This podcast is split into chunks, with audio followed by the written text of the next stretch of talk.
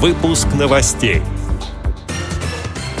Вопросы поддержки бурятского предприятия «Пересвет» представители ВОЗ обсудили на совещании в министерстве.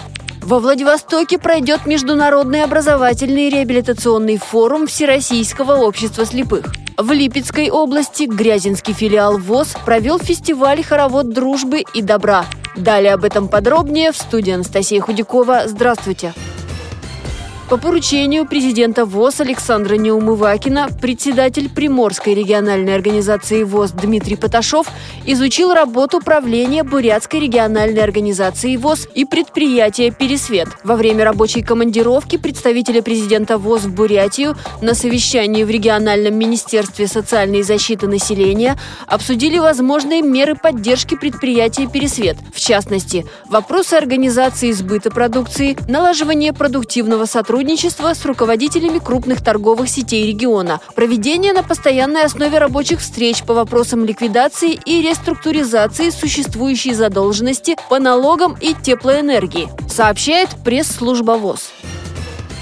Во Владивостоке с 23 по 28 сентября пройдет масштабное событие – Международный образовательный реабилитационный форум Всероссийского общества слепых. Его участниками станут инвалиды по зрению Дальневосточного и Сибирского федеральных округов, а также делегации Индии и Китая. Среди участников много молодежи. Все подробности рассказал художественный руководитель КСРК ВОЗ, представитель оргкомитета Анатолий Хайлединов. Как известно, страна Россия большая, и даже географические пояса нам позволяют общаться с нашими отдаленными регионами Дальнего Востока, Сибири только тогда, когда у них еще, так сказать, день, а у нас еще пока ночь. Поэтому вот так сложилось исторически, что эти регионы, они, так сказать, не совсем тесно вплетаются в нашу деятельность Всероссийского общества слепых, поэтому была поставлена задача, как в той известной пословице, чтобы Магомед пошел к горе, а не гора к Магомеду. 2019 год это становится э, пиком вот этой работы,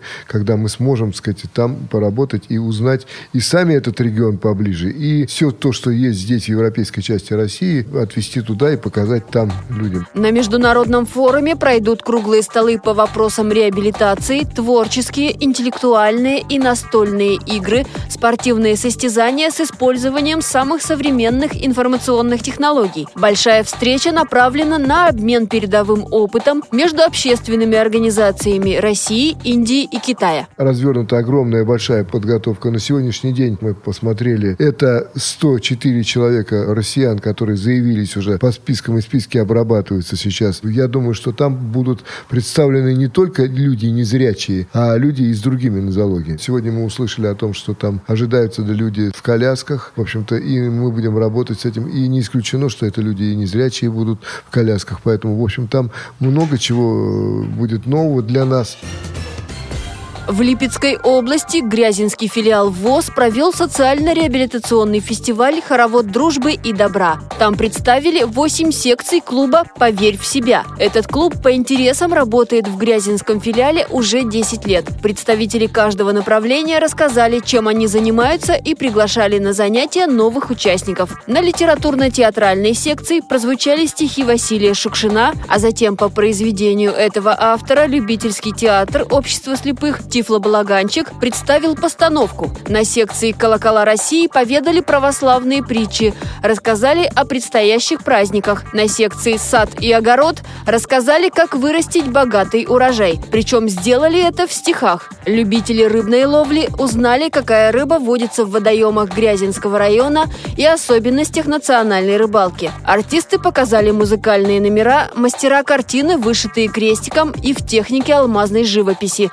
Продемонстрировали демонстрировали свои кулинарные шедевры. Участники секции «Здоровый образ жизни» приобщили собравшихся к зарядке. А когда все взяли в руки обручи, то окончательно взбодрились. После зарядки всех ждал горячий душистый чай. Прохладная погода не испугала участников фестиваля, рассказала председатель молодежного совета Грязинского филиала ВОЗ Надежда Качанова. Эти и другие новости вы можете найти на сайте Радио ВОЗ. Всего доброго и до встречи!